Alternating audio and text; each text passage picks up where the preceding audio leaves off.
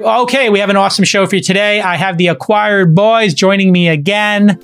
Ben and David are with us. We're going to talk about Roelof taking the reins at Sequoia from Doug Leone. And we'll talk about the Fast.co implosion. Who's responsible? Who's most responsible for that train wreck? And my pal Lon Harris is with me again this week. No solo dolo today. I brought in reinforcements since Molly's still on vacation. She'll be back on Monday. Brought in Lon Harris to do the final episode, episode 8 of The Dropout, and what this means. Will there be a second season? And who deserves more jail time, Balwani or Elizabeth Holmes? We're going to answer all those today on This Week in Startups. Stick with us. It's going to be a great show. This Week in Startups is brought to you by Fiverr. Get access to millions of freelancers around the globe to help turn nothing into something today. Go to Fiverr.com and use code Jason for 10% off. That's Fiverr.com and use code Jason. Our Crowd. Our Crowd helps you invest early in pre-IPO companies alongside professional VCs. If you're interested in investing, you can join Our Crowd for free at OurCrowd.com/twist. And Notion. Notion is one place for notes, docs, projects, and everyday work that goes way beyond a wiki.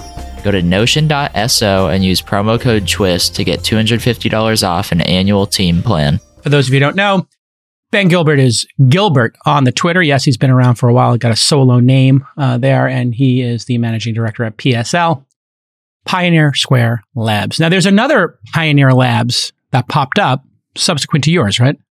Yes. Daniel Gross's. Is it Daniel Gross is his name? Yep. Yeah. Now, wait. How many years after you did Pioneer Square Labs did he do Pioneer Labs? I don't actually know. I think Pioneer App. Pioneer. I think his might just be Pioneer. I actually don't know a ton about it. We started. It's just Pioneer, and the website is pioneer.app. Got it. Yeah. We started, September 2015? So he may have even been around then, too. Interesting. You know, I have this problem with launch. Everybody's like, oh, launch fund. And I'm like, no. That's me. They're like, launch festival, launch conference. I'm like, also mate, got those trademarked. Could you pick something, just a little launchpad conference? I'm like, too close. And wasn't there a launch? There was something. Oh, no, there was launch.com, which my friend Dave Goldberg, rest in peace, did, which was a music. Right. It was the original, Spotify. And that is now owned by Yahoo, but Yahoo had bought it. So they actually own the domain name launch.com. And so I've been talking to them about the domain for the better part of 10 years for no other reason than it's kind of like a Moby Dick kind of situation for me. Inside.com was a Moby Dick for me. I was like, I really want that domain name in the 90s. I was like, I got a really good idea. It could be like about.com, but you would go inside. So it's deeper. And there's something in your soul that feels good when you get the short domain. It may not be worth, our friends at Tiny just got tiny.com, and that has to feel real good. Absolutely. When you have a dictionary name or an @handle like Jason, you have this wonderful moment in time where everybody covets your home. It's like having the best home in the neighborhood. And everybody's like, if you ever sell it, you're like, never selling it. They're like, but if you do sell it, you're like, never selling it. My daughters, my grandkids are going to live in it. They're like, but if you did, I'm like, never selling it. So literally very famous Jasons have come to me. Hey, big fan. I'm like, not selling the name. It's like, well, you ever want to be in an action film? I'm like, oh, wow. The stakes are getting high here.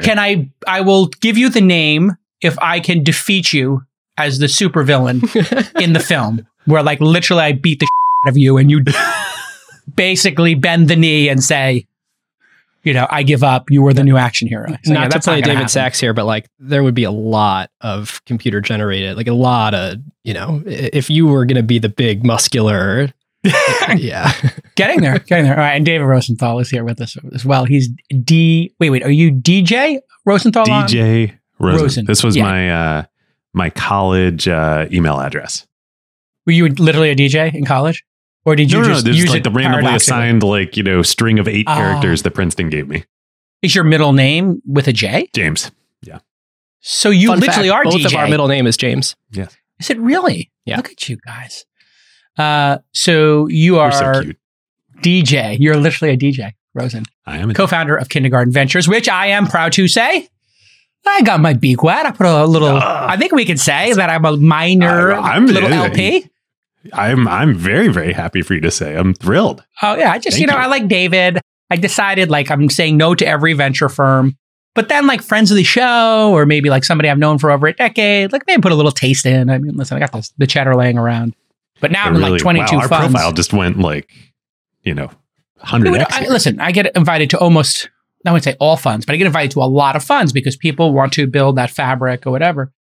And it's just too many. I mean, I'm over indexed in venture. I mean, you guys have probably experienced this, and I'll let you sort of chime in on that, but you need to have a strategy when you're a venture capitalist where you're 80, 90% venture, 10, 20% other, as opposed to like, if you were a perfect portfolio manager, you would say 10% venture if you're aggressive. Meanwhile, for you and us, and you know, not only is it our investments, our portfolio is all in venture, but like our operating business is highly indexed to startups and venture capital as well. And with Twist in terms of the pods, the pods. Well, you know, there is something about being all in. So, how do you both think about as you throw off capital and you're over-indexed in venture? Are you comfortable being over-indexed in venture? Because let's face it, it's like, you know, it's the area of your excellence. It's the most domain expertise you have. So you can be more comfortable operating it. And where else would you want to be, right? Well, you know, that is the question. Do you ever get nervous you're over-indexed, especially in a time like we've seen from Q4 into Q1 and now going into the next year when everybody's predicting a recession? This maybe isn't the best place to have been, but it could be the best place to start. So let's just start. Maybe Ben, give me your thoughts on your personal psychology right now, because managing personal psychology in a downturn with a predicted recession is important.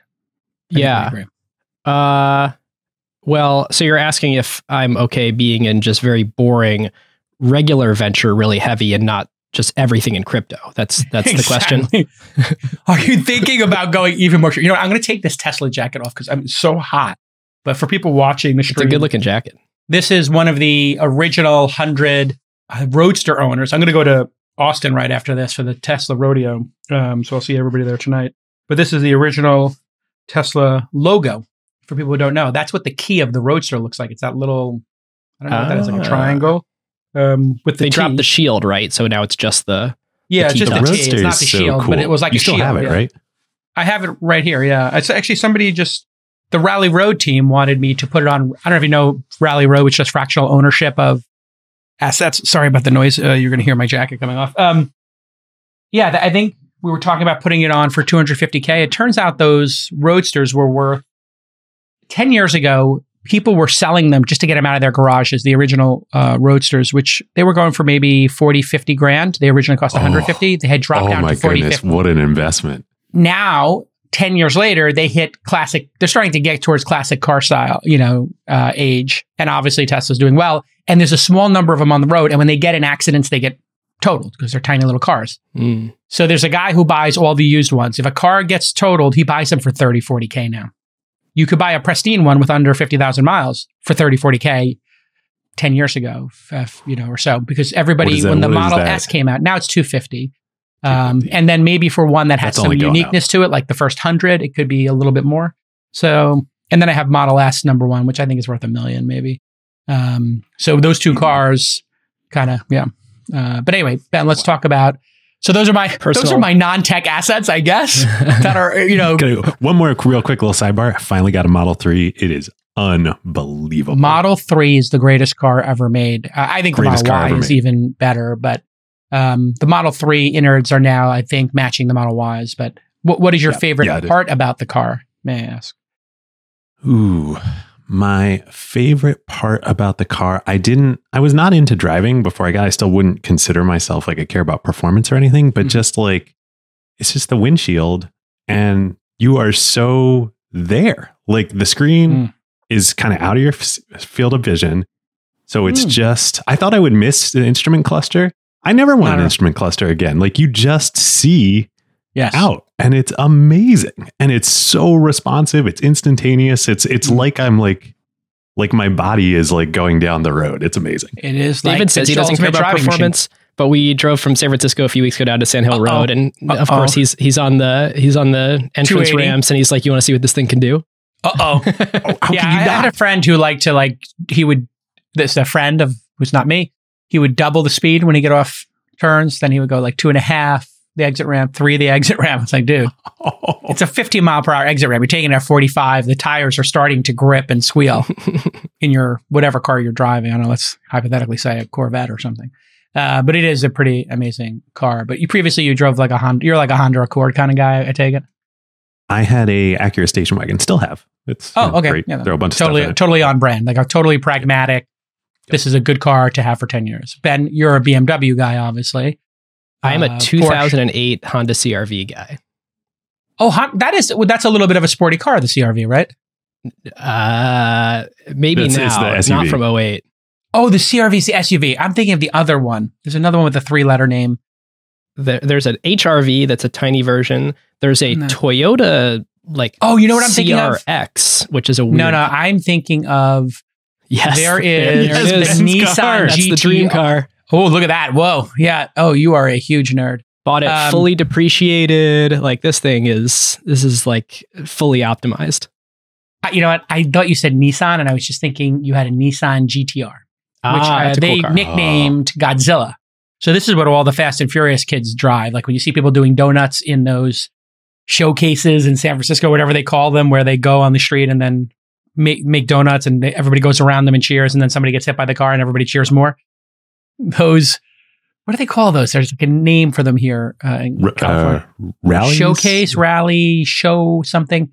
Anyway, they do these things, incredibly dangerous. And then the cops come and they're just like, yeah, whatever. And it turns out they steal the cars or they steal the tires off of your car, put them on their car, melt the tires, then swap the tires back.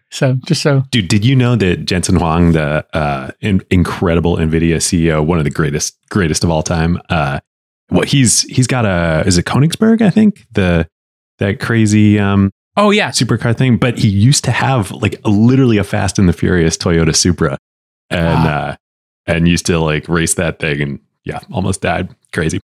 Sam Altman's into racing cars. There's a bunch of people in the tech scene who are into like racing cars. I'm into living a long, productive life. DHH likes it. I'm into like surviving for a long time and enjoying the last 20, 30 years of my life. We all know how hard it is to build something out of nothing. That's what the startup game is all about, and it's easy to quit.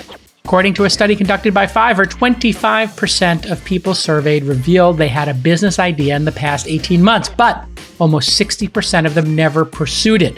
And the majority said it was due to a lack of resources. So here is how Fiverr can help you. Fiverr's talent marketplace has millions of freelancers across the globe, and they're accessible in just a few clicks. They have experts in design, data, marketing, website building, music, video animation, and so much more. Just search for the service you need and set a timeline and price. Then Fiverr will provide a list of freelancers who meet your criteria. You can browse their portfolio, read the reviews, and you know exactly what you're paying for before you pay. We love Fiverr. We've used it for many research projects, design projects. They do a great job. They can get somebody up and running almost immediately. So here's your call to action. Every successful something was once nothing. So head to Fiverr.com and turn nothing into something today. You're going to receive 10% off your first order by using my code, Jason. What a great code. At Fiverr.com. That's Fiverr.com. And use the code Jason, 2 R's in Fiverr. Ben, in all honestness, let's talk about portfolio construction here as capital allocators. Obviously, the joke is, go deeper into crypto. We can dunk on that in a minute. But how do you think about it? Are you just comfortable? I'm assuming you're well over 50% of your net worth is tied to tech. Yes. I've thought a lot about this, as you can imagine. And personally, I kind of look at it like I'm extremely comfortable with that. And not just tech, mostly early stage tech, given the fact that I'm 32. Like I hope to spend money later. I don't really have a lot of need to spend money right now. And so I'm comfortable with a large percentage of it being super high risk. The other thing about being in venture is it's not like being a startup founder. You are reasonably diversified. Like there's almost zero chance you're going to have a 20x fund if your fund is large enough, but like you should feel pretty good about generating a return and hopefully generating a 3, 4, 5x return from your fund. So I've sort of looked at it like I am way over indexed, compared to what any financial advisor would tell you in what they used to call alternative assets or early stage tech venture. But I don't know. It's like, interesting. Right? That's where my passion is. That's where my unique advantage is. That's the stuff I understand. I feel it's like if you were a great poker player, you would not be playing gin or rummy or backgammon. You would play more poker. So I think that's a really great insight. David, what's your take on this? Or you had a question for Ben, maybe. Well, I got a question for both of you, but more you, Jason. Like, okay, so I've been working in venture for one way or another for 12, 13 years now. I don't know that I've ever seen an individual fund lose money. I think it's very hard for a venture fund, even the worst venture funds, to be negative in the long run. Have you? I mean, I'm sure it exists, but like, what's your experience? I think you don't hear about it, and I think those funds go away. So if you, let's say you put up bad numbers, 2 funds, and I think you could probably get away with it for 2 funds, and if you really sucked, then maybe you don't get the third because you're racing the second, in the J curve of the first. So yes, all of that, and like, I don't mean bad. Also, by the way, relative performance. You said you've been doing it for you've been doing it for 10 years too. We've all been doing it since like for just over 10 years, right? Yeah. I think I'm probably I just mean like 7, 8. Like truly bad funds, bad firms relative to everybody else. David, they almost never are below 1x. We all started in 2009, 2010 after the great. We've literally done a bull run for 13 years. So it's kind of like it was high tide for us. It was a massive dumping snowstorm. We all look like, we're great skiers, great surfers, but now that there's no Madrona snow. Funds, and Madrona is a great firm, so like they're in a great league. But I joined their fund started in 1999. That 1999 fund went deep in the J curve and pulled out and ended up being close to a 3x fund. Yeah. How close did they come to hitting the ground or the water? Oh, whoa, shoot! I mean I don't mean this to be a knock on them at all. Like they're great in that they survived. Like, but it was I think 99 to 2005 until they raised the next fund. 6 years with basically like your plane is like one engine and you're flying like 2,000 feet above the Pacific Ocean and you're like somewhere between like Hawaii and Australia. Yep. And you're just like, this thing's going down any minute, but we got a little fuel. We got one engine. We're at 5,000 feet. We can see the water. Let's see if we make it to New Zealand. Maybe we find it to Fiji. Maybe there's some, Polynesian island we can land this thing on. Sequoia is the same story from the .com fund, right? Like, what was Doug saying that they did during they burned cigarettes in their arms before they, lose money in it. Yeah, and cigarettes in our arms before we lose money. I love that. They forgoed their management fees during the 99-2000 fund, also, right, to try and make sure that they were returning capital. I think it's going to get very real for people. I think we're going to see a lot of VCs quit in the next 2 or 3 years. I think what's going to happen is when people have to go to 3 or 4 board meetings and watch layoffs and watch valuations become so crushed and depressed that they look at their portfolio and go, you know what, this thing's not going to recover. What you'll see is like if there was a 5-person team, you might see 2 people go, you know what, I'm just going to join this company or I'm going to retire. I think you're going to see that like changing of the guard if we do have a crisis. And I don't think that's guaranteed, but certainly something's going on. None of us are macro here, I don't think, but let's pretend we are. But the good news is like, if you look at America's track record over the last 250 years, you don't need to be a macro expert as long as you have a long investment period. Like such a good insight. Like none of us need to, I kind of look at it. I think I've sold maybe like, if I look at my stock portfolio right now, I just don't turn it over. I just have my like 20 to 30 companies I really like. I keep adding to those positions. I've sold like 1 to 2% of the value ever. And I kind of look at it like I'm not trading, I'm investing. And so we probably will have some rough years somewhere in the next 5. I don't know what 1 or 2 or 5, but I don't know. But if you own Amazon or if you owned Airbnb, I don't know what names are in. If you own Disney, the idea that Disney, Airbnb, Google are not going to be relevant in 2030 or 2040 is kind of farcical. Like they would really have to destroy Google or Disney if you deliberately try to do everything wrong. Like literally said, I'm going to make the worst decisions I can make every day when I come into work. I don't think you could stop those juggernauts. Like you're not allowed to turn it off. But you get to make terrible decisions. No one's done anything new at Google in like 20 years anyway. So they just have the most successful high margin business of all time. And then literally they built a diamond print. This is a Warren Buffett quote. I forget how he phrases it. My more crude phrasing is that you want to look for businesses that literally like everybody could go home and a monkey could run them.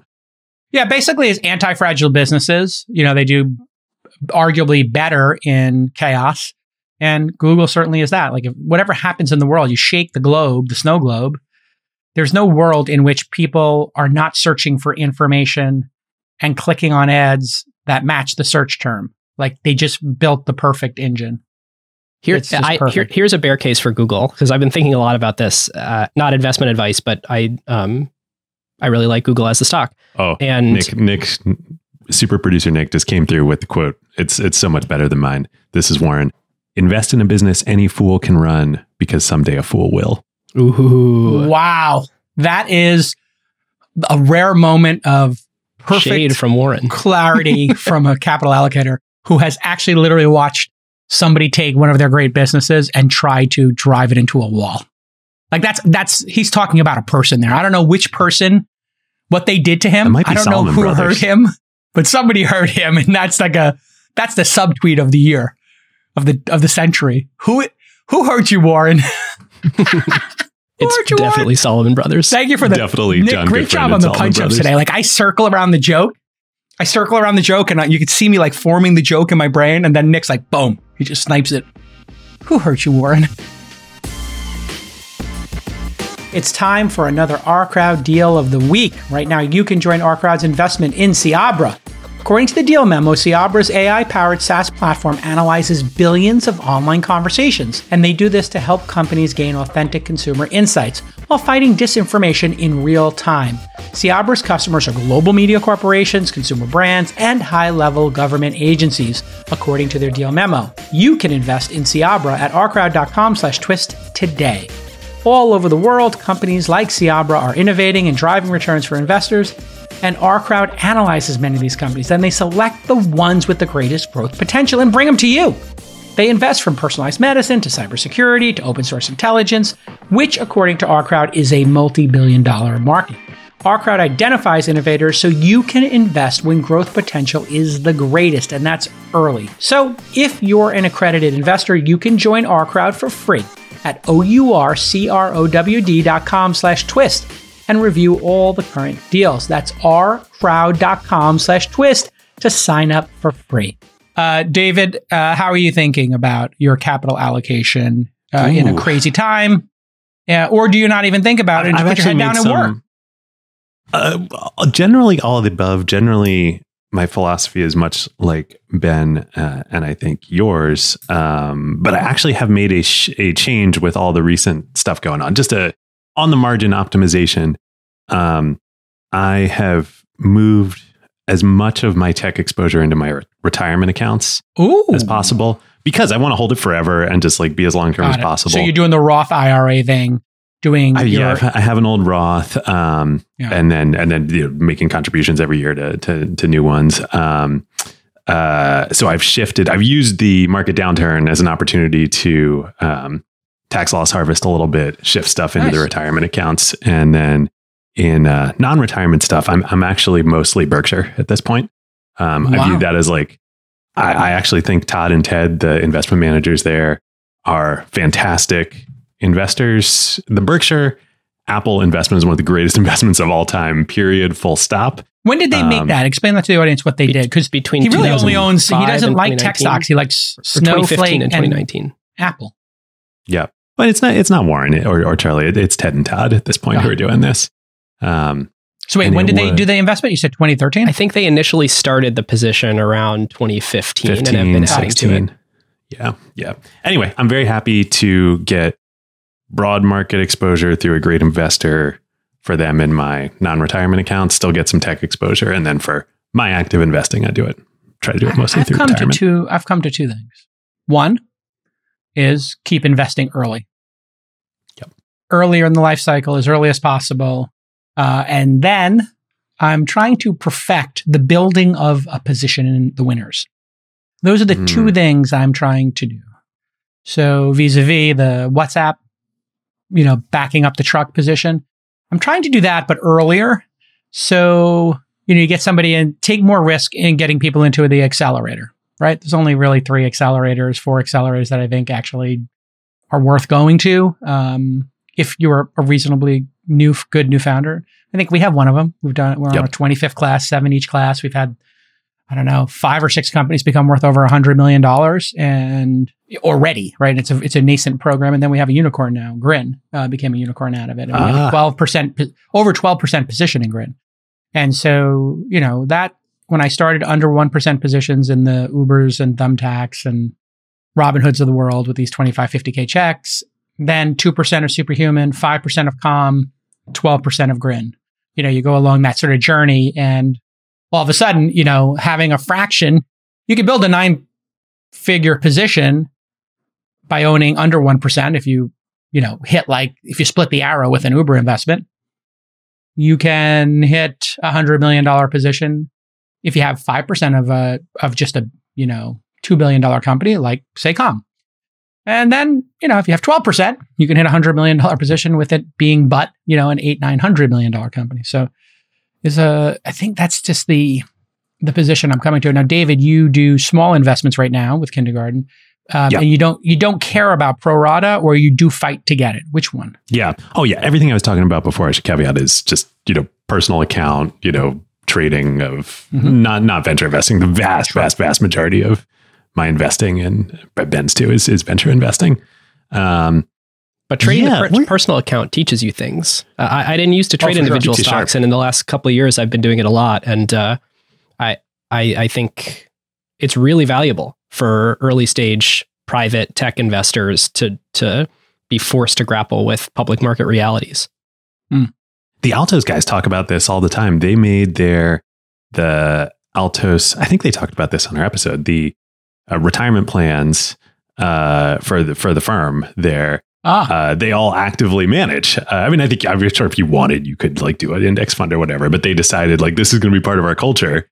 We're going to learn by doing that and then apply that to, and it's because that's what the LPs and their funds might be. The high net worth individuals and their funds are probably doing it for some part of a retirement play or for their kids. And, you know, that's actually a very clever way to stay in the game. But tell me how you are thinking about, now that I'm an LP and I'm now on the LPAC, you and I both. Oh, we're the LPAC. I didn't see that in the side letter. David, I'm looking at this investment in a CPG company.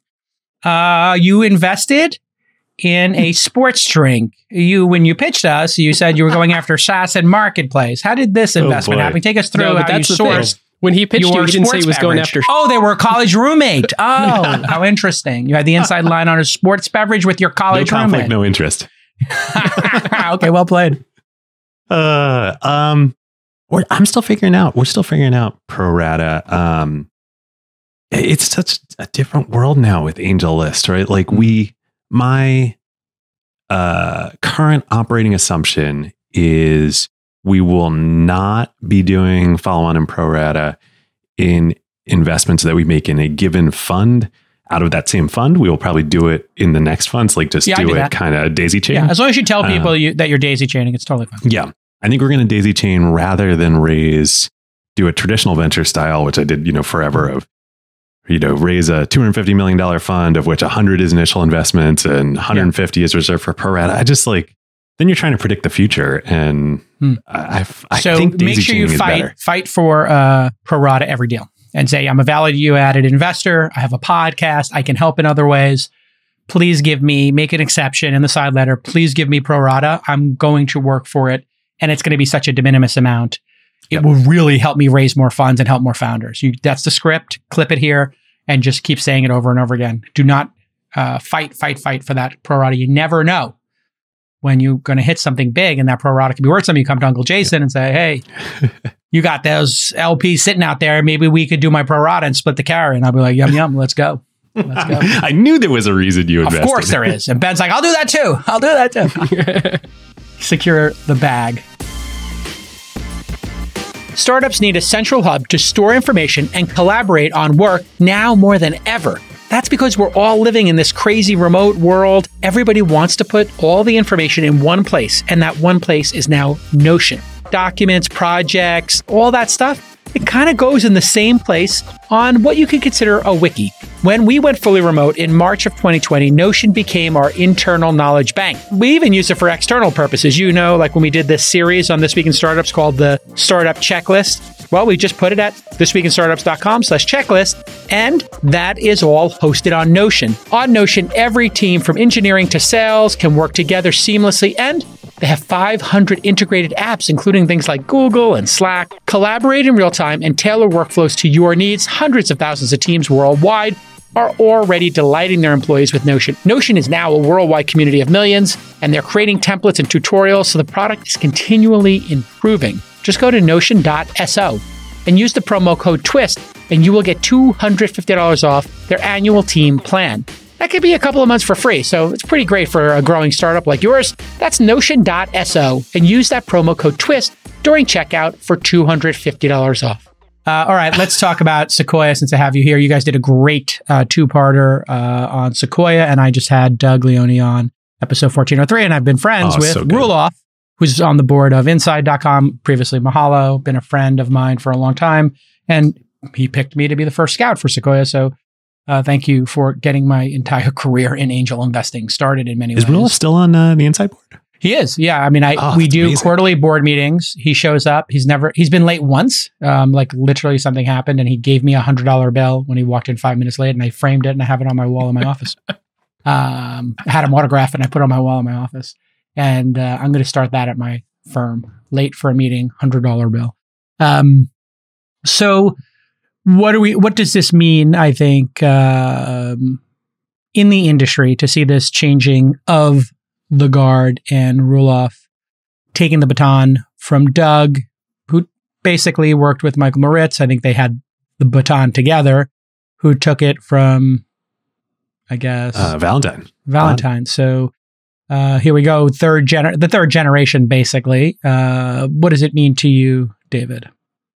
Well, first off, I have to say your interview with Doug. I mean, any interview with Doug is great. You're starting, on third base, but like you did, that was so good. It was like just I could tell episode. I think.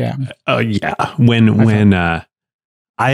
could see it when I was watching that interview. Like I was like, oh, Doug's gonna retire. Like, David texted me. He's like, this is the farewell tour. You got to listen to Jason's episode. This is the farewell.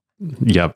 Yeah, and, I got that sense of history when I was talking to him. And I also got the sense, like since we've known each other and he's mentored me to a certain extent, which people don't know about. And I try not to talk about personal relationships all that much because I feel like it's, up to the other person, maybe if they want to talk about it. But he mentored me a lot in venture when I was raising my funds, as did Roelof.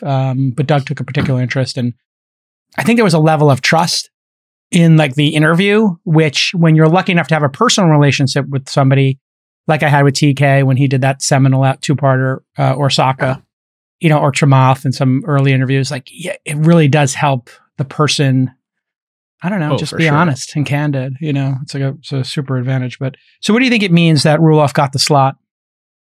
Well, it was, from my perspective as a total outsider, but having covered, Sequoia for a long time and known folks there.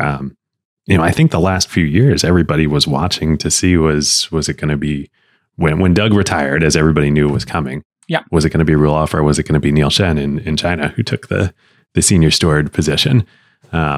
Obviously the last 12 months in both the US and China has, I imagine, changed a lot on that. But this was huge. It's kind of like this is like the smoke coming out of the Vatican moment, when Roelof was anointed to be senior steward, and they'll all tell you like, oh, we're all. And Roelof even uses the Animal Farm quote, right? Like we're all equal here. Some are just more equal than others. Blah blah blah. Yeah. But this was really really big deal. What do you think, Ben? What are your thoughts on this moment in time? Is it a big deal? Huge. Yes. Okay. I think why. Well, two reasons. One, the Sequoia Fund, which I want to come back to in a second. But two, Sequoia has been one of the only venture firms ever to do generational transfer incredibly well. Benchmark is another example where the second generation did as good or better than the first generation, and certainly better since venture just keeps getting bigger and bigger. Every subsequent generation does better on a dollars perspective, but you know, on a percentage or an IRR perspective, you know, I think you have to look at, did the second generation of Sequoia do as good as Don or better? I think probably better to look at Moritz and Leone versus the OG goat of Don himself. And I think Sequoia, this is, you look at the partnership that they have now, they're just all-stars. I mean, it is an example of generational transfer at a firm done right, which most of the time doesn't happen. Like most of the time, people who started the fund, built the brand, you know, had the initial relationship with LPs, like they hold on for a long time. And I think, you know, the whole venture industry has a lot to learn from building a, you know, hopefully 100-year franchise. I imagine they're looking to be subsequent generations after this that Sequoia has built. Yes, I think the generational transfer thing, Sequoia has done it well. There've been very, very few firms that have done it. I think why this specifically and Sequoia transfer specifically is so much bigger impact than even Benchmark. You know, a great venture firm on par with Sequoia in the venture industry. They'll be the first to tell you they're a small craft boutique, you know, shoe leather business by design. They haven't added 20 different parallel projects or funds and then double down on the five winners like Andreessen or Sequoia. Yes, Sequoia controls so much of the capital globally, you know, and influences so much of the capital globally. Like, think about it. You know, they've got top three venture and growth franchise in China, top three venture and growth franchise in the US, top three venture and growth franchise in India.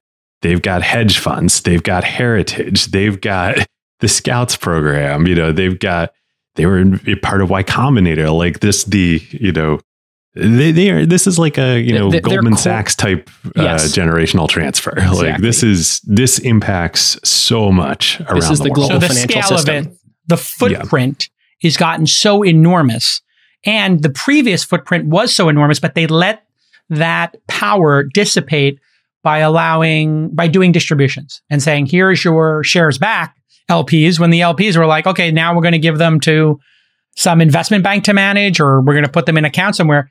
Now Roelof said, hey, we're going to just do this evergreen fund. If we distribute Square to you and now you have $1 billion, or let's just pick a more reasonable, you have $100 million in Square. I'm still on the board. We're still involved with the company. We're not getting off the board. We're now going to stay with the company. We're going to stay with Google. Okay, we're distributing $1 billion to whatever, you know, endowment. Do you want to manage your Google investment, or would you like us to keep it here and then maybe take a little bit of it and put it into the next five funds? You don't have to do a capital call? Well, you can do a capital call, and we can just leave it over here, and once a year you take money out. Yeah, we'll manage it for you since we're on the board and we were the first investors in the company. Such a super good pitch. High level on the Sequoia fund, to make a software analogy, is that defaults matter. They changed the default from being, you know, a 10-year fund where you do a distribution to LPs and then you go back to them for your next fund and say, hey, can we manage some of your capital again? And they changed the default to say, hey, endowment, that slice of your capital that we manage, what if we just manage that forever? And that is a part of the Sequoia fund. And you are just choosing to allocate a part of the university endowment to us to manage indefinitely. And we have lots of great funds that we can deploy that into. We'll keep you posted. We'll talk with you about the timelines on everything. But it's changing the default to remain involved permanently rather than always get your capital back and re-up next time. Yeah, it is just fascinating. And it's absolutely selfishly fantastic for me because Roelof is one of my great friends. This is the best possible scenario for me. How does it affect me? Got to secure the bag. How does it affect my power base? My power base grows. What's the secure the bag? I love it. Like I never really heard it till you started secure using it. Where'd you pick it up? Yeah. Secure the bag, thing? I think, is a mobster gangster term that then became popularized in the hip hop rap community. So, like many things, Scarface, hip hop, Godfather, Goodfellas, Gladiator, a lot of these, you know, seminal works of machismo kind of made their way and were inspiring to hip hop culture in the 90s in New York. And so the idea that even in a brutal world, whether it's the mafia or gladiators. You mean Y Combinator? Is that? Sorry. Yeah, the mafia. So there's a perfect segue that you could actually have some honor and that there was some discipline, right? That's the paradoxical nature of our thing, you know, what they would call the mafia. And that's really what the point of The Sopranos is. Our thing, like the last generation was the last beautiful, you know, this thing of ours was kind of perfect. And then it's the decline of what was beautiful about the mafia. I know that's the paradox that they're playing with is like, mm-hmm. There used to be honor. You didn't rat on your friends. You did your time. You wore a suit.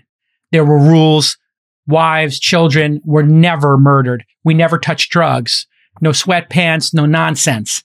And, you know, then all of a sudden people started wearing hats in, you know, and there's a great scene. I was literally in my younger years in a restaurant with a group of guys and somebody walked in with a hat and it just freaked everybody out at my table. I used to run with a little bit of a crew that maybe was, you know, and somebody got up from the table and told the person, take the hat off. The person did take the hat off. And it literally, that's a scene in The Sopranos where Tony walks up to a guy and says, take the hat off in Artie Bucco's restaurant.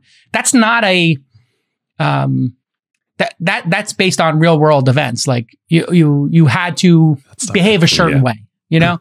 And back to Sequoia and Roelof, this is why this is so importantly generational transfer is when these shifts happen. And, you know, Roelof has laid out his blueprint with the Sequoia Fund, but there's going to be a lot more. Like things are going to change now. Things are going to change. We are going to see how it's all going to change. Here's the great thing. I think also not resting on your laurels is one of the things I take away from this. And the other thing is experimentation and not following. So I don't know if you saw, but Sequoia is launching their own accelerator. Y Combinator just says, in Europe? Is that right? Just in Europe. Listen, I don't have any, just to be clear, I have no inside information. They did not come to me and ask for advice. You know, no, foolishly. I mean, foolishly, yeah. Actually, you know, we're partners and they meet with all my accelerator companies. It's not like they came to me and was like, hey, you know, what do you think of this? Like they did with Scouts. So I'm just making it clear because people sometimes assume I have inside knowledge. I don't. So making it clear, they did not come to me in this case to float the idea. They just did it. And they're doing $1 million into each company. And they're going to do 15 companies. And they don't say how much they're going to invest. But I think what's unique is they're not trying to do what Y Combinator is doing. They don't want to do 400 companies. They could do that tomorrow. They're saying, we're going to do 15 companies. And I think if they're putting $1 million in, that means they're looking at putting $1 million in for 5 or 10%. So it's basically like they're taking a seed fund and they're adding a 12, whatever it is, an 8-week program, I think. They're adding this 8-week program to a seed investment. So I thought that was a very interesting concept that I might copy. So it's almost like, it's more like graduate school. They're kind of like putting a big investment in. And they are not just trying to copy other people. I think the Sequoia Fund, I never heard of anybody doing the Evergreen Fund in venture like that. Is there somebody who did that before them? There have been Evergreen Funds, like Sutter Hill's an Evergreen Fund, but it's a very different design beast and proposition. Yeah. So what do you think of this? Well, at Pioneer Square Labs, we've started 31 companies now in our studio. Different model. We're a glorified co-founder. We've got 22 people, engineers, designers, all that, and we start these companies. Which means you get some co-founder equity in each company. You get 20% of each company or something just for founding it. What's the ballpark? More. We're a true co-founder. So you get half of the equity. Does that fuck up the cap table downstream with other investors where they get jealous and they're like, why should you get 40% of the company? The founders get 40% and we're only getting 20 for putting money in. As with anything else, there are some investors that have a problem with it. There are lots of investors. I think we have 90 funds that we've co-invested with at this point who are completely fine with it and understand the value. When the people have a problem with it, what is your response to them? And then what is the profile of the people who have a problem with it? I'm just curious because there's a little jealousy that goes on, I notice. I'll tell my stories after, but tell us how they shade you or guilt you or what's their response to you about this issue? Well, the studio business is a tremendous amount of shoe leather. I mean, it's running an operating company the same way that running a startup is running an operating company. And I think the people that don't like it don't realize that. And they look at it like, oh, you're just running a fund. And how come you have all this, you know, this like outsized economics for you know, deploying tiny amounts of capital in your early stage. I just think it's a misunderstanding of what's being done, because no one's looking at the founding team and saying, you have too much equity for doing all the pavement pounding you're doing at the beginning. But when you look at like what a founder has versus the second or third employee, it's 10 or 100x less. And so you can't out of one side of your mouth be saying, gosh, it's really about all the equity that's necessary for the next 10 years. And then out of the other side of your mouth saying, but the founder and CEO of the business should have 50x more than the first hire. It's a little bit, It is the jealousy of lazy people. This is what I experience. Everyone has their own perspective, and everybody gets way too gracious. But everyone gets it shaped by a worldview that was successful for them. Like the thing that I always have to remember is everyone's got a widget that works well for them, and that shapes their perspective. And like I have my own, and people that don't like this business have their own.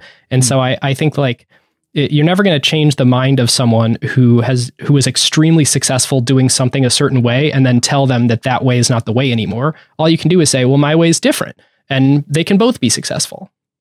Yeah, it's incredibly magnanimous. Okay, but the point that I'd not to just like I would let literally me take this opportunity to talk about PSL. Way diplomatic. I want to like, the reason I brought it up is because I think Sequoia had a very similar insight, which is the deal for early stage investing totally changed from what early stage investing used to be, where you'd put in $1 million or $2 million and own, you know, a meaningful chunk of a company. 10%. 40%. Yeah. Well, way back in the day. In the day, 40%. And then not too long ago when we started, you put $1 million in at a 10 million post, or you put $2 million in at 12 million post, you own 15% of the business, 10% of the business, sometimes 20 for that first seed round. And so when that changes, and if founders are doing the thing where they open up a node at a very high valuation and just take a bunch of 100K checks or 500K checks, and you know it becomes unattractive, or the superior returns get arbitraged out of early stage investing, what should you do? You should play a different game. You should find a way to be on the other side of the table. You should move late stage. You should find a way to be fluid based on the way that the landscape has currently changed to produce the best outcome for your investors. And moving earlier than early stage is one way to do that. Fantastic. We have actually done that. We have something called Founder University now, which was a 2-day free program. We made it a 12-week program. People pay $700 to come for 12 weeks. If they finish the 12 weeks, we give them the $700 back. 94% finished. 85 asked for their money back. I think 10 people were like, keep it. I don't care. It was so awesome. We had 100 people go through the first, and we have 200 in the second. The 100 in the first cohort, they were so good that when I met them, I gave 5 of them $25K each for 2.5% of the business. These are companies that aren't incorporated yet in a lot of cases. Like I was like, here's $25K to get incorporated for 2.5%. And people are like, you're crazy. What are you doing? Like, that's too early. And I'm like, is it? I mean, if I do 100 of these for 2.5 million, is it if one hits? You know, you did a great, shoot, I can't remember if it was on Twist or on another pod. A few years ago, you talked about startup investing as like the analogy of like your chip stack in poker. Yeah. And like, it's all like, where are you in the hand, and how much are you putting into that hand at what point? And it's managing that, right? And like putting in $25K at that stage, like to a large basket of startups, like that's it's what crazy. We call in the business a feeler bet. There are some people, I've watched sophisticated players, Phil Hellmuth does it sometimes. We're in a hand, the flop comes out, there's an ace and 2 other cards. And he's in whatever, third person to act out of, let's say, he's second person to act out of 5, 4. And he just like, there's 800 in the pot and he puts 200. And you're like, okay, there's like 3 people to act after you or 2 people to act after you. 200's not meaningful. And all of a sudden 3 people fold and he wins the pot. Or then that happens in the minority of times. Or I don't know, 2 people fold. Now he's heads up against somebody. And now he's just got to figure out that one person's hand. And that $200 as a feeler bet, if it pays off 1 out of 4 times, he's break even, right? If you did it $200 and you won $800, if it works 1 out of 4 times, it's a break even bet. So it becomes super interesting as a feeler bet. You give these people $25K, it's a feeler bet. You see what they do with it, right? Like some of those people are going to take $25K and they're going to do nothing with it. Some of those people are going to take $25K and they're going to go to town with it, and you're going to be like, all right. And now you have more information and earlier information is like my thesis, right? But it's just, to your point, Ben, it's so hard to do this work. Do you know how hard it is to run Founder University and have 200 people who are building their MVP, ask you questions. Like they're literally asking the same 100 questions every week for 12 weeks. How do I raise money? How do I get product market fit? How do I find a technical co-founder? I mean, you have to be willing to suffer through just hardship and the hardship of starting a company, which you do, Ben, of 10 ideas, how many wind up getting funded of your 10 ideas? So of the 10 ideas, we start working on about 2 of them. Okay. And of one that we work on... Of 10 that we work on, one spins out into a company. And every time we spin something out into a company, we have the ability to get it venture funded through, relationships and pre-vetting and all that sort of thing. So it's like 1 out of 5 ideas make it there. So you have to come up with 5 ideas to get 1. And then 1 out of 10 that you build get funded. So that means 1 out of 50 ideas. 1 out of 50 ideas gets funded. Yeah. And then but our goal is to not even ideas, like, those ideas should get thrown away. Have a return, it'll be 10. So you go 500 ideas to 10 executed to 1 working. I mean, it's a lot. And the operating business comes in really dialing in what you do at what stages. So the goal would be to get from that 10 ideas to the 2 that we actually work on, do that in an 1.5-hour meeting so that you just burn through the bad ones as fast as possible. Pick your, most fertile potential ones to work on. And then hopefully you're not writing code and doing heavy design stuff. Hopefully you're able to throw a lot of those out and kill them for customers don't want it or business model reasons or TAM reasons, or the goal is just burn through all the bad ones in the most efficient way possible. And that's the thing when you're really looking at the P&L of running a studio, of figuring out if you're good at it, is can you get through all that crap in a super efficient way? That is fascinating. And I don't envy you running one of these. BetaWorks, Science, these companies are known for 1 hit every 5 to 10 years. But so are venture funds. That's the funniest thing is that's the thing about studios. Oh, well, they did Hims and they did Dollar Shave Club, which is funny that they're both DC companies. They didn't really do Dollar Shave Club. They invested. Totally. I don't think I think they've been very... Or Bitly or, everyone's got this one cute example of their studio.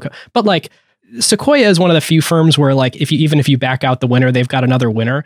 But if you go to one of these super successful firms and you back out their decacorn, it's but that's the whole business that we're in. Yes, exactly. Exactly. So it is similar.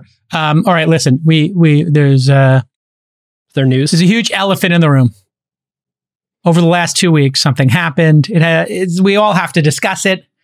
It was an act of abhorrent violence and drama, and I need to get your takes on this.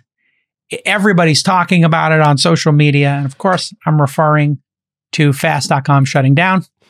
I'm just trying to figure out if this was the TF to Elon and Twitter, or is this... or Will Smith's smack. That was the one I was kind of teasing, but all right, this is going to become the Rorschach test of all Rorschachs.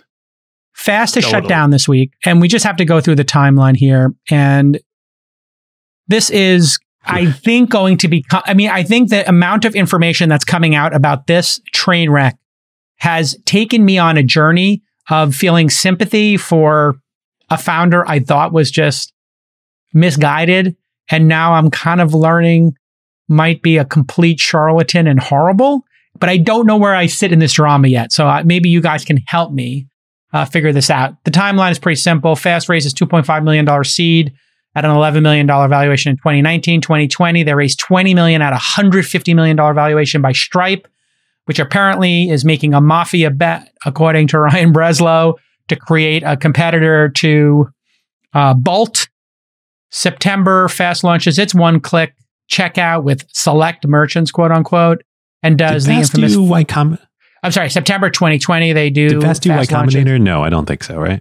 I don't think so. If they did, they would have done 7,000 tweets about it and we would know. Yeah. Fast launches one-click checkout and does the infamous $5 merch show where tens of thousands of people buy hoodies and have no idea.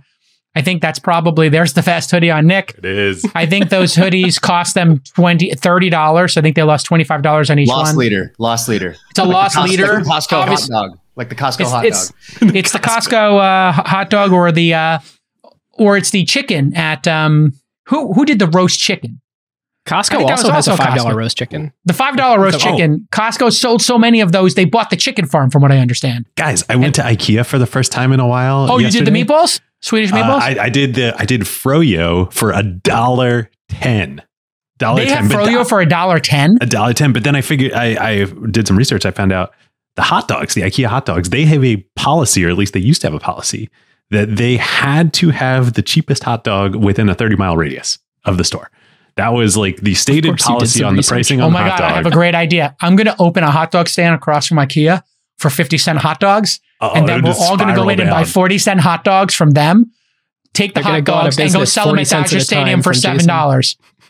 So anyway, I'm starting a new fashion label called Jason's Fast, and I'm going to buy up all the Fast hoodies on sale.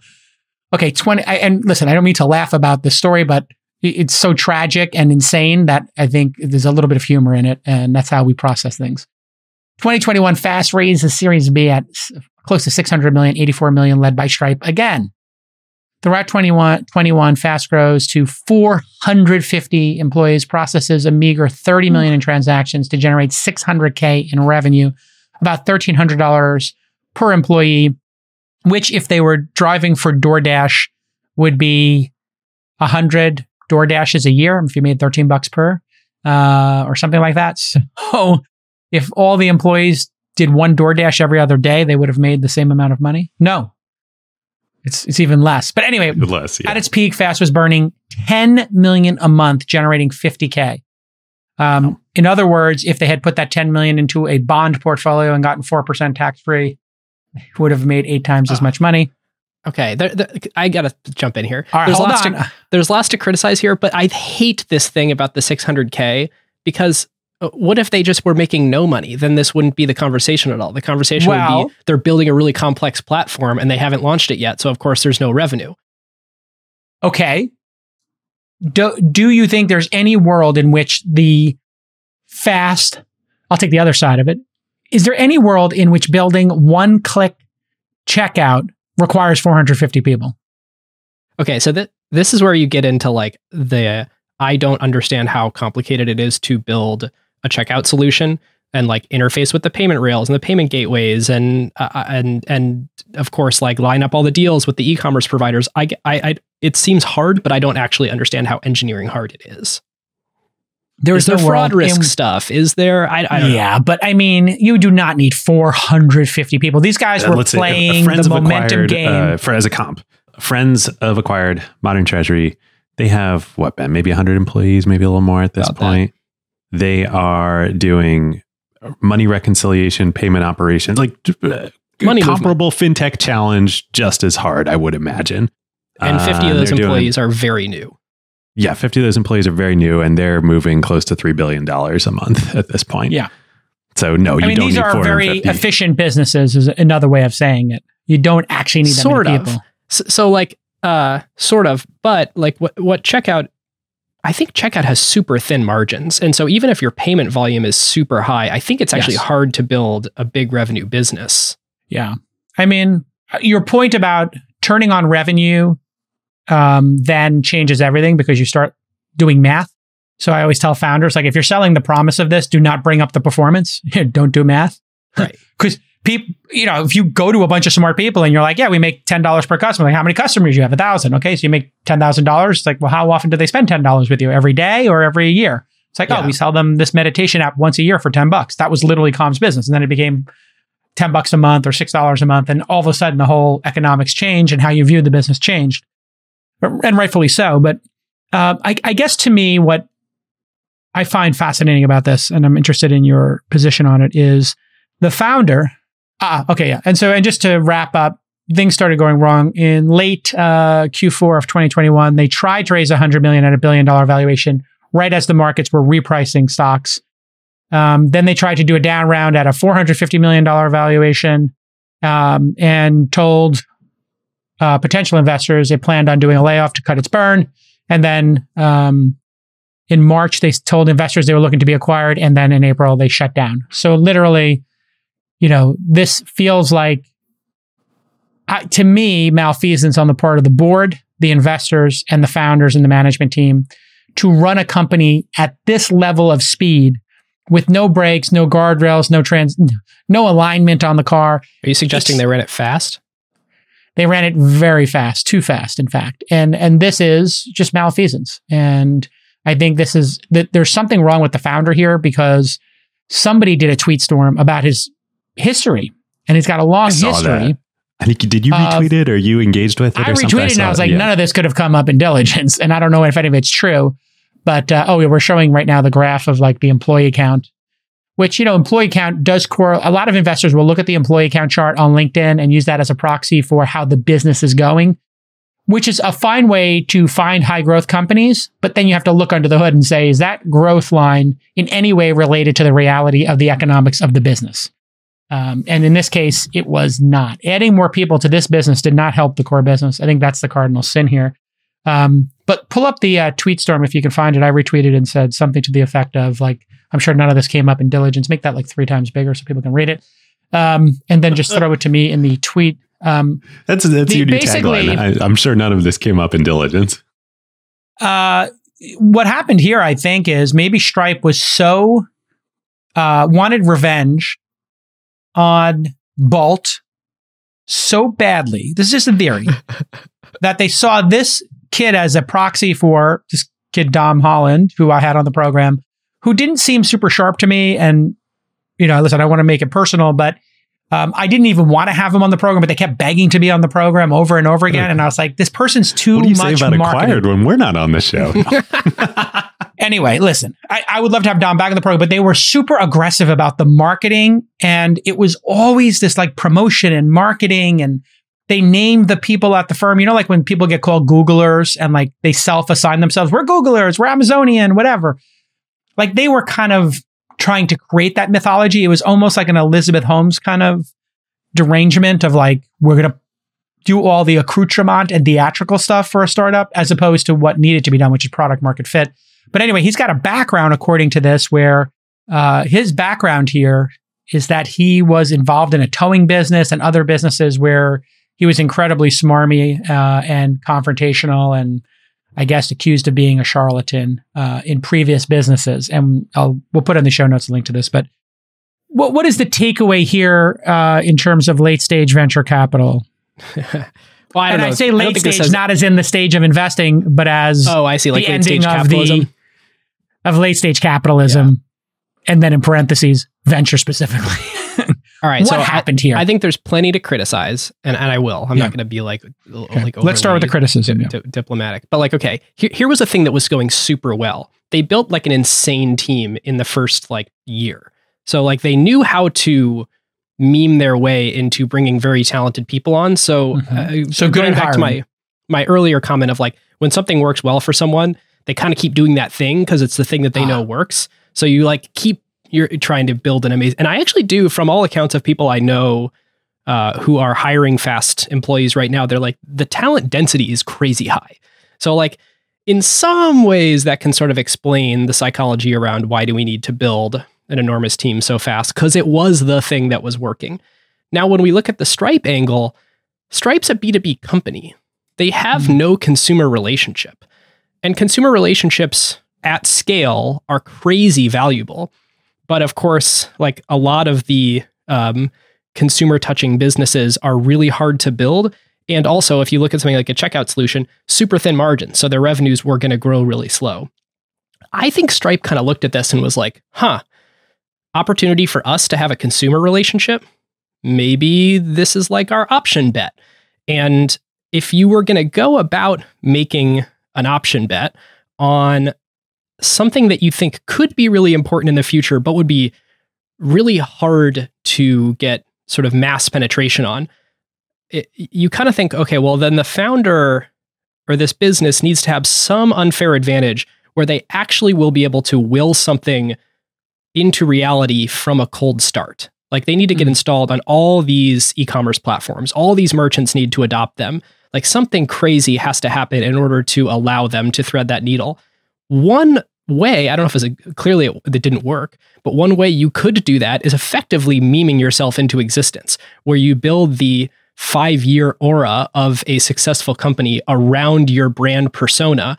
you attract all the best people. And at some point, if it's like if you did actually have a strong brand and you do actually have all the best people and you do actually have Stripe backing you 3 rounds in a row, you could call it bad money after bad, but backing you continuously, a high value, at some point, like you could actually get the customers to show up and believe that this is great. And if it actually was a great product, which I don't know, that's a plausible strategy. Didn't work at all, went up in a ball of flames, but like you can see the strategy. David, the one of the great things about entrepreneurs is they get good at something, they do press their advantage. And all executives, Bob Iger's a great deal maker. He goes on the deal run of all deal runs. Oh, somebody's a great operations person, like Frank Slootman at Snowflake. He just fires people who are average or good performers and replaces them with people who are good or great. And and everything's a war to him, right? So it's an operational machine. He's not out there banging Frank the drum and doing marketing. Really he's just destroying people who work for him, who are not good or who are good. And he's like, "You're not great. You're only good. 8.5 out of 10. You're fired. Fast as and slow as we go." So what do you think of Ben's defense of a founder? It was more of a hypothetical defense. Okay, hypothetical defense. You want to take the other side, Ben. You got to be a big boy. And then David is going to, I took the other side. Now David's going to referee. Go ahead, David. Oh, boy. Okay. Yeah. I mean, I deciding vote, David. Who's right? This particular me or thing, Ben? I think Jason is right, but I think Ben, you would probably admit that too. Like this was the running of this company was a travesty, probably, is it Theranos scale? Probably not, but like it's somewhere between a travesty and a Theranos. But the reality is, on a scale of 1 to Theranos, where do you rate this in fraud or malfeasance or incompetence? Theranos being a 10. Theranos' lives were at stake, so there's no lives at stake. We were being a 7. Here. Yeah. Madoff being an 11. I don't know. This is pure speculation because I know none of the details, but I'm guessing a 4. I don't know. Something like that. But the reality is, one Modern Treasury funds 10 fasts from a venture capital standpoint. So this is the thing. These are big flashy stories. It's like watching a train wreck. Everybody gets excited, but they happen because the economic incentive for capital is sure, let's fund a bunch of these and one of them's going to work. Here's the things I don't like about this. Number one, governance. Who's on the board of Fast? That allowed this person who had a sordid background to run amok and burn money at this rate. Who was in the meeting when they presented a 2-year plan that made no sense and didn't put their foot down and say, maybe we don't need 450 people? Where was the governance? So that's my first question. Well, and that was part of the problem. You got Stripe leading these rounds. Stripe's a great company. I'm sure all the people there are great. Were they on the board? Are great, but they're an operating company. They're not board members. And this is where strategics are. So number two, when we talk about strategics as investors and we're like, you want to do a strategic round, fox in the hen house, distorts what the goals are. Not a clean term sheet, probably. Strategics always have some non-pure financial incentive. And that's exactly right. So you put a strategic in here. Listen, Stripe's among strategics, I understand, a founder wanting to take their money. But this is what happens when you lay down with a strategic. They have you're gonna wake up and you might not be in the position you want to be in. This is the absolute pinnacle of why strategics are kept out of high growth early stage companies, is because they're going to have a distorting effect.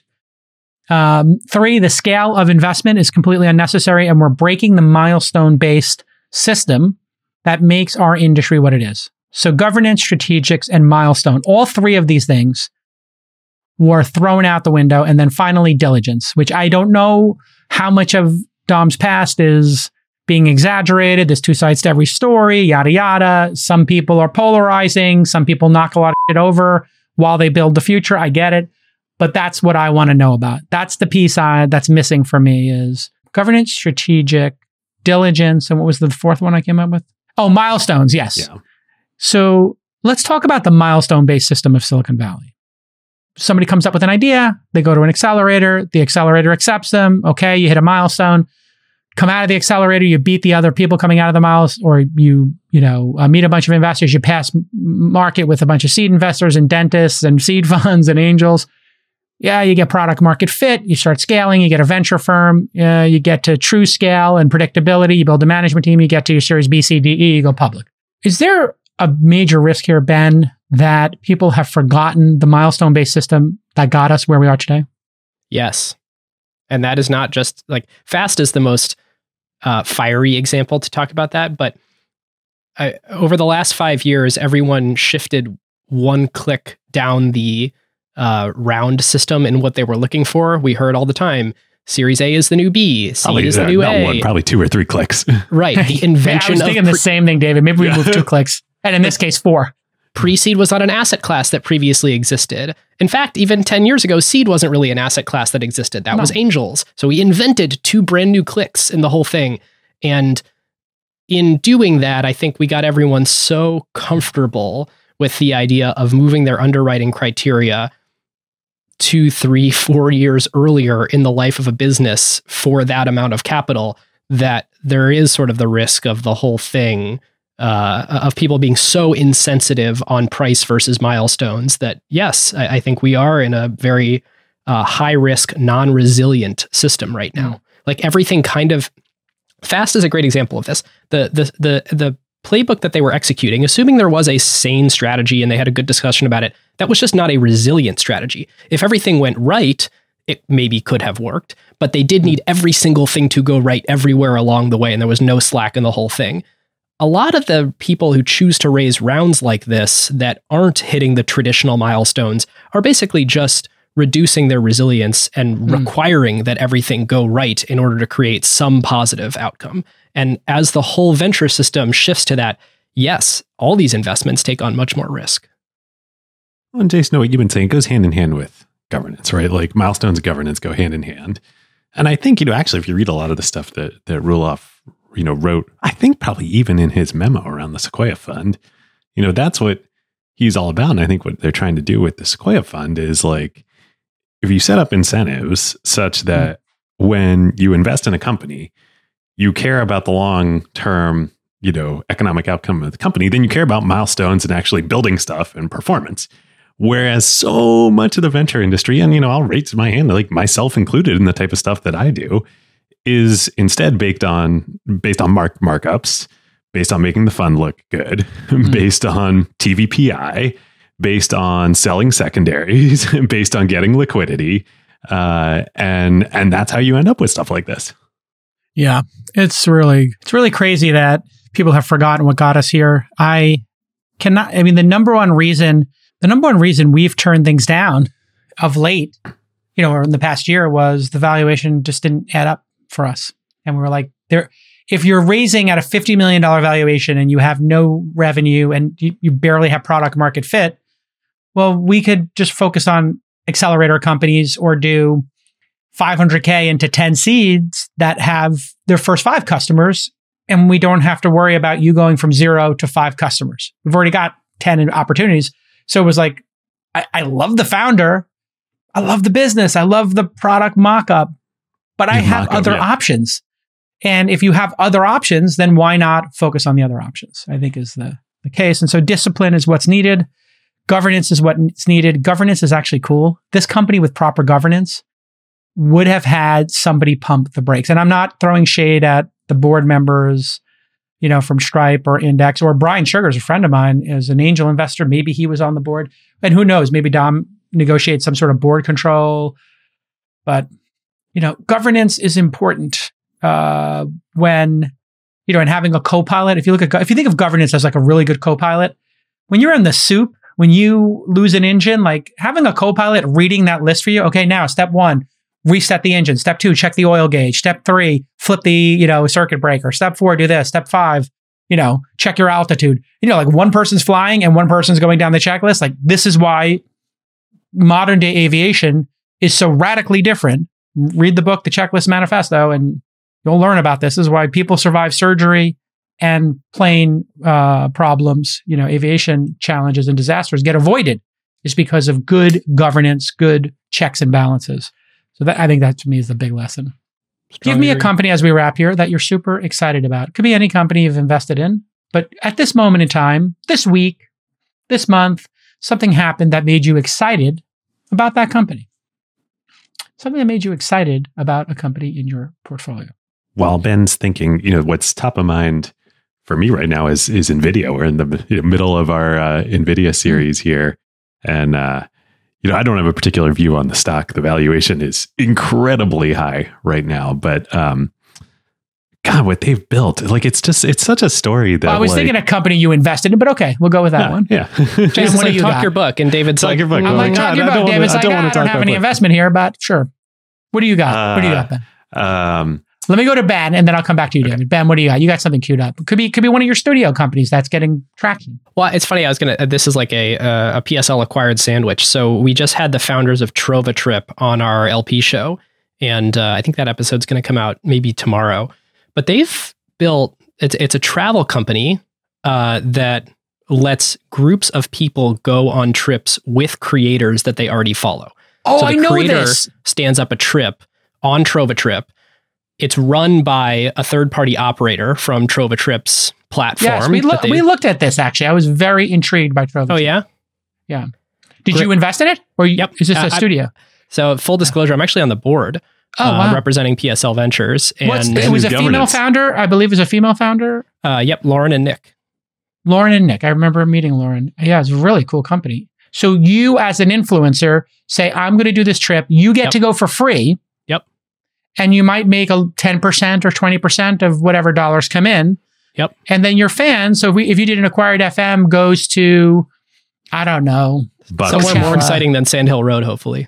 Well, I mean, it could be something cool like, we went to the Rosewood on a Thursday night. What an adventure. That is exciting. That is really exciting. But yeah, we could take everyone on like a backpacking trip in Patagonia. Yes, and it could be something epic. They pay $5,000 once in a lifetime, and they get to go with two people who they would love to be affiliated with. You're selling a little bit of access. We looked at this back in 2019, and I fell in love with it. But I don't know why we didn't get there. I have to look at my notes, but maybe I got to make up for this mistake. Mine is going to be anyplace.com. This is something we incubated, and they were originally started by letting people do short-term rentals in 2- and 3-star hotels, which had so much availability. And living in a hotel was great. And for nomadic people, it was great because you could, but hotels didn't want to take the risk of people wind up domiciling there and they didn't know how to run. Like, so think of it like as an Airbnb reaction. Hey, the hotels, you know, that are being impacted are not the 5-star hotels. It's the 2- or 3-star hotels that are $200, $300 a night that Airbnb is beating. But then living in a hotel is pretty dope because the hotel just says, okay, we'll change your sheets once a week, you know, as opposed to every day. I have wanted something like this before. This is great. Now, what they did was they did an experiment where they set up a podcasting studio, a widescreen monitor, a standing desk, and they made their own kind of curated spaces at anyplace.com, which are designed around people who need to be on a green screen all day or, you know, whatever. And so here you go. You can do short-term rentals if you're a podcaster, if you are in-house sales, if you need to do whatever, or you live a nomadic lifestyle. So if you wanted to spend a month in Miami or Los Angeles, you could go to your boss and say, hey, can I rent this for a month and, you know, be in your backyard? So if somebody working for me said, hey, I want to spend time with you every day and we're going to do a retreat, we'll go for 2 weeks, everybody gets a room with an office in it, basically a home office in it. So it's a pretty cool idea. I encourage everybody to go try anyplace.com. Free ad for them. David, do you want to, all your portfolio companies are like, okay, Ben understood the assignment. Jason understood the assignment. David did not understand the assignment. But David, I did because I was talking about acquired. So that's true. Somebody wants you to. If only more people were curious about listening to podcast episodes about Nvidia, where would they turn? There's three podcasts. I'm just playing the game at a different level here. There's the Nvidia I could get 30 seconds talking about a portfolio company here, or I could get 3 hours talking to people on my own. Give us a portfolio company. Let's go. Your whole portfolio is on edge this year. There is a portfolio company. It's called Nvidia. They have this really interesting chip. It's going to be big, everybody. It's going to be big. We encourage everybody to look for an Nvidia chip in their next laptop. It's a good one. I want to give a quick shout out to my kindergarten partner and portfolio company, Kettle. You've had Nat on the show. They are really rocking and rolling. They're building a reinsurance company. They're literally building a new reinsurance company. It's amazing for climate risk. And you've talked a lot about it on the show. Yep. We've talked about it, but like it's working. They're building a reinsurance company. So great. Got it. There it is. Ourkettle.com, I think, is the one to take a look at. So for all the venture capitalists trolling for investments on this podcast, there's three for you to look at. We're talking our own book. Everybody's favorite part of the program. Thanks again, boys. You always do a great job, Ben and David. Go check out acquired.fm, search for it in your podcast player, and look forward to guesting over at Acquired at some point soon. We got find a third person and let's do like a little mini super team over there. Ooh. Oh, you know what? I'll bring Molly over. That's what we're going to do. I'll bring Molly over. Great. And we'll come over to your house and you guys can cook us dinner. All out. Love it. All out. Well, thank you for having us. I mean, it's blast as always. It's super controversial now. Like, there's a group of people, like the overwhelming majority of people love that podcast, and it, you know, hit like 31. So yeah, thank you. And people are copying it now. Like, there's a some venture capitalists did one, and they basically said, "We're just copying it. We're just going to take the." There's like three of them now where they're just like, we're just literally taking the exact format. We're going to make a joke. We're going to have a J-Cal. We're going to have a Sachs. We're going to have a Chamath. We're going to have a nerd science. There's only one J-Cal and Sachs and Chamath. Of course, yeah. But I mean, listen, it's fine. People want to try to, but it's flattery. But, you know, there's a group of people who maybe disagree with one or two people on the pod and are like upset at me, or then they back channel to Molly. Molly, can you talk to J-Cal about what Sachs said? Can you da-da-da-da? And I'm just like, even J-Cal can't talk to Sachs about what he said. Well, whatever. I'm just giving one example. It could be Freeberg and another, or Chamath and another, but it's like... Who hates Freeberg? Freeberg's the most wholesome... What I mean, when he said... I mean, I you know... Anyway, I'm not throwing any of my besties under the bus, but what I would like to encourage people to do is you can be friends with people that do not agree, have your exact worldview. This was the strength of America, you absolute morons. Be able to sit at a table with somebody who voted differently than you, or likes films that are different than the films you like, or they love golf and you love poker. Vive la différence. What is wrong with you people that you can't even sit and talk about things that are important with people you disagree with? It's a road to disaster if you cannot maintain civil discourse or even uncivil discourse with a group of people who are different than you. It's so insidious. It's like such a... It's everywhere in society, but it's in Silicon Valley too. And that's just so depressing. It's ridiculous. Because that's not what's... Like, Silicon Valley is about differences. They literally... Like, there was like this Overton window, and like from one side, the Republicans were like, here's a piece of plywood. And they put a piece of plywood. And then the left people were like on the inside, and they're like, oh, you put plywood on the Overton window? They just put their plywood on the inside. So now we got this... Like, Overton window that used to be super wide open. We could talk about anything. Oh, yeah. What, should we have affirmative action? Should we not? Like, I don't know where I stand on affirmative action at a college. Should it just be merit-based? Like, this is super complex. It's going to the Supreme Court. None of us know the answer to how admission should work equally. Does anybody know the answer to that question? If we did, we wouldn't be sitting here struggling with it. So be able to discuss things with people who... have a different opinion there, and then have the humility to be like, I don't know how to deal with Putin. He's a sociopath. No, he's a dictator. Like, does any of us know how to deal with Putin? What's that? Like, if I were like a, if I was very good at geopolitical strategy, like I would be doing that. But that's not my job, and I don't know that is not my strength. So I'm probably not going to spout off on a perfect quick example about this. We were just visiting. We have really good friends from business school who live in Dallas, and one of them's a oil and gas private equity investor. And the last few years have just been brutal for him. So many of his LPs have just been, you know, their university endowments, and they're like, well, our students, you know, our constituency banned us from investing in this anymore, And the whole time and now like with Russia and Putin, he's like, yeah, I mean, it's a lot better. Our world runs on oil and gas still. Like, yeah, it'd be great if it was sustainable, but wouldn't you rather get the oil and gas from America than Putin? Like, it's so short-sighted what people have been doing.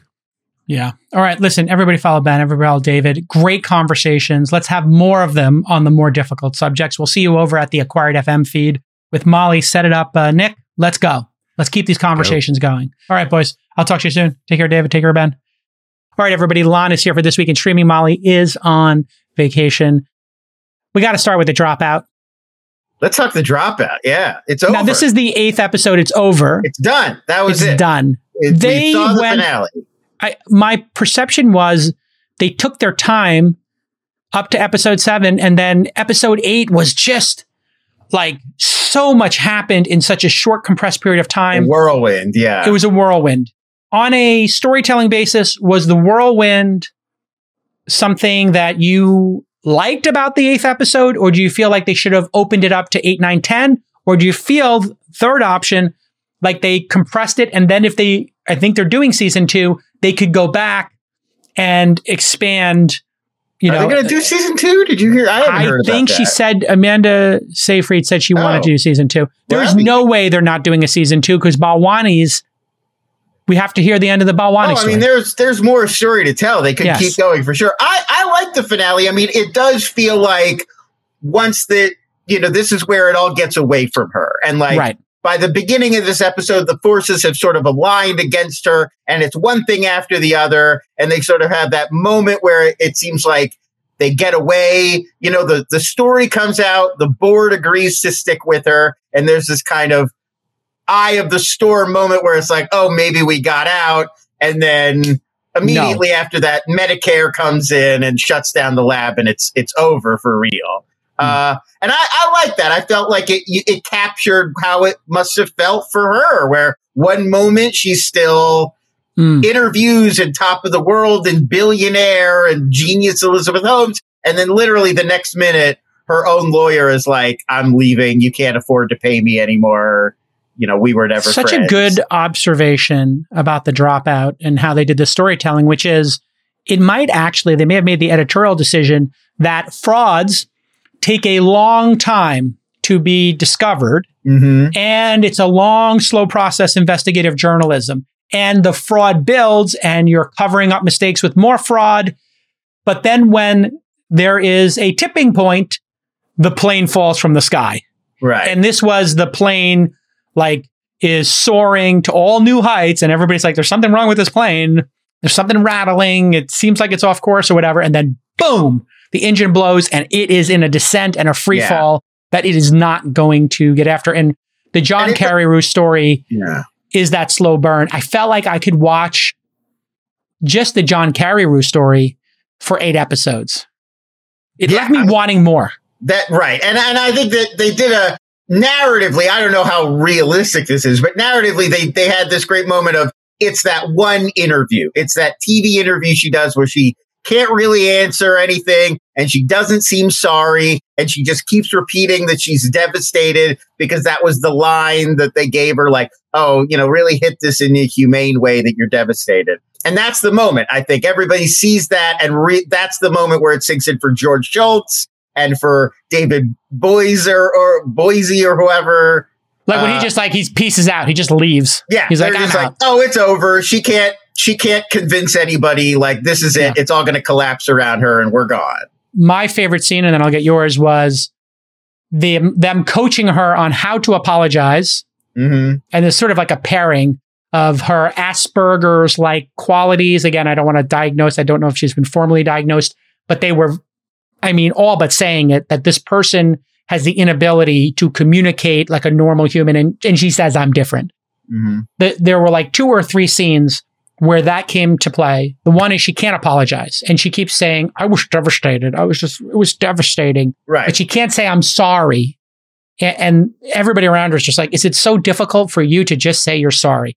Then there's another scene with Balwani where she reveals, oh yeah, you dated me when I was very young, didn't you? Right. And he's like, well, I have all these emails. And then she's like, well, I was barely 18.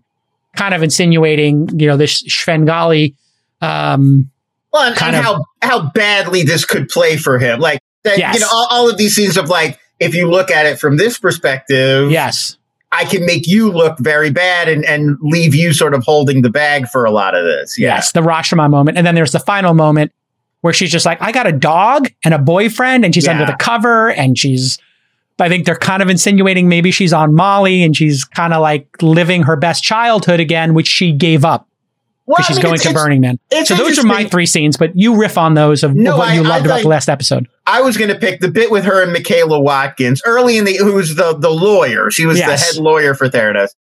Earlier in the episode, they have this great moment with them where she goes, you know, you really become a good friend. And you can see in Michaela Watkins' face. I don't have friends. Right. In Michaela Watkins' face, you can see she doesn't think of this person as friend. They've been spending all this time together because she's in devastating legal trouble, not because they're hitting it off and getting along. And interesting that this episode of WeWork, which you may not get time to today, also plays around with this idea of like, these people don't really understand what friendship is. It's always... Every relationship is transactional. Yes. And there is no like real friendship there. It's just what can this person do for me or get me or reflect for me or give me? So there's that early scene. And then later when Michaela Watkins doesn't even work there anymore. And she's just saying, Rupert Murdoch sold all of his shares for $1. You should get ready to go to bankruptcy court.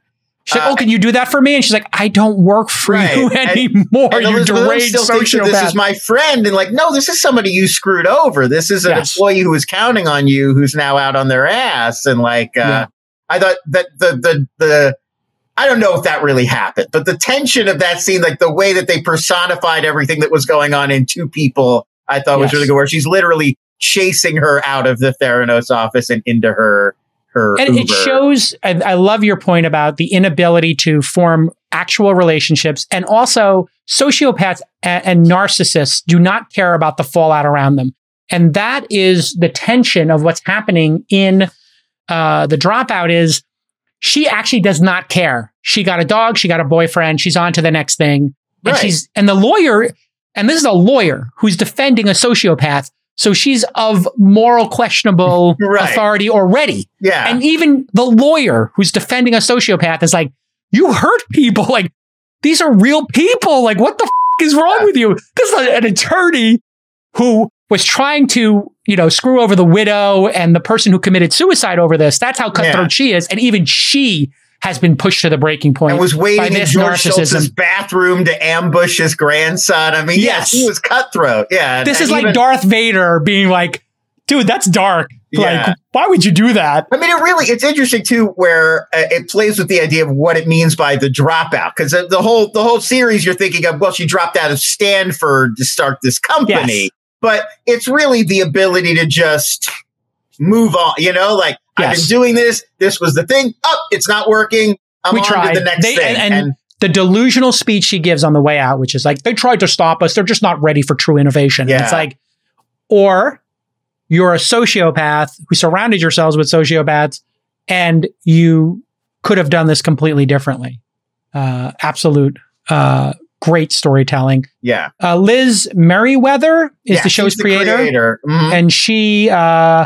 Amanda Seyfried is lobbying to do number 2, but the quote from Liz, I would love to work with her and all the people who worked on the show again, but the story has gone as far as I want to go with it, which means, okay, let's let another creator do it. Hand it off. I mean, we've heard a lot of stuff like that often before. And then so like White Lotus, when it was like, this is a one-off thing. We're not going to, and now they're coming back for season 2.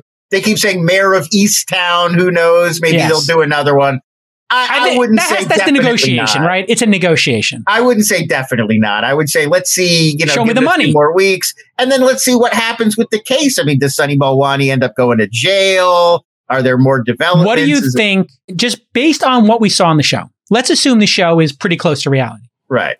Based on the show, what is the proper sentence? We are not judges. We know nothing about the legal system. I don't know. But we did watch this series on a moral or ethical basis.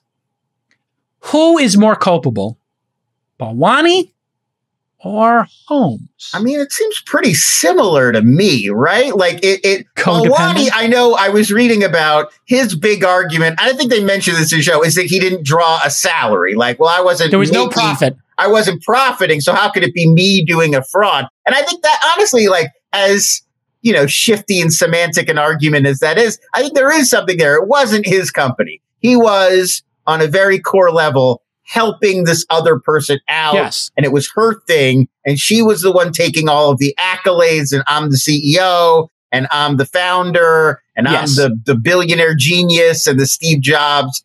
So on that level, she's setting herself up as the figurehead. But They're definitely both co. I don't think either of them should get away scot-free. But you tilt, if you would tilt a little bit more blame on the CEO.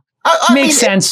It's just kind of a buck stops here sort of thing. She was in the position to, when he's like, hey, maybe we should crack open these Siemens machines and look inside there. Yeah, she could have said, absolutely not. We wouldn't know. Why would we do that? We're a medical device company. We need to make our own technology. There was that moment when she could have done that, and she did not. Yeah. Yes, there were ample moments for her to stop the fraud. And in fact, the show shows her contemplating stopping the fraud. Right. And I think this goes even one beyond just fraud. Fraud is bad. Don't do fraud. It's a criminal offense for a reason. But I think this goes even beyond financial fraud, because it's medical records. As they said in the end, people giving incorrect cancer diagnoses, AIDS diagnoses, misdiagnosing a miscarriage. This is very serious. This is people's health. It's very serious. And what a great show. They have to do a second season. It's the best thing I've seen on Hulu since Dope Sick. Dope Sick was good. I like Dope Sick as well. A lot of good stuff on Hulu these days. Atlanta, season 3 of Atlanta on Hulu now. I didn't watch season 2, which I heard was an artistic tour de force. I love season 1. It's just very hard for me to keep up with this. And we will be back with Lon next week to go over with Molly. We crashed, which is on episode 5, and we'll have episodes 5 and 6 if you want to catch up. And then we're going to start Severance. Severance. Oh, the man. Ben Stiller. So we're going to keep doing this every Thursday, and we'll start Severance. I'm just starting episode 2. So if you want to catch up with us, I think maybe we'll do 3 episodes of Severance. Severance is ending tomorrow. The finale. Right. So maybe we'll do 2 or 3 episodes. So yeah, I think as many as you can. As many as 8 episodes, 7 episodes total in the first season. All right, so maybe we break it into 3 weeks. So we'll do 3 episodes, 2 episodes. That would be a good way to do it. Okay, we'll see you all next time. Bye bye. Thanks, Lon. Hey everyone, producer Nick here. I want to tell you about the SaaS Syndicate. If you're a founder of a SaaS company with a product and market, our investment team wants to talk to you. Head over to thesyndicate.com/SaaS. SaaS to apply to raise from the SaaS Syndicate. And you can join Jason's syndicate of over 9,000 accredited investors at thesyndicate.com. Producer Justin here. Know a cool startup? Check out openscouting.com, where anyone can refer a startup to our investment team here at launch. Even if you don't know the founder, if you're the first to flag a company for us and we decide to invest, you'll get $5,000 in cash or 10% of our carry. Hey everybody, producer Rachel here. Are you an early stage startup that has product and market, some traction, and are looking to raise at least $500,000? Apply today to Remote Demo Day for your chance to pitch to over 9,000 investors in Jason's syndicate. Submit your application at remotedemoday.com. Our next event is on April 27th. And if you want to learn how to invest in startups from the world's greatest angel investor, and no, we're not talking about Chris Sacca, then head to angel.university to apply. The 4-hour workshop costs $300 and all proceeds are donated to charity. To date, we've donated over $175,000 to various charities, and you can see the full list at angel.university/charity.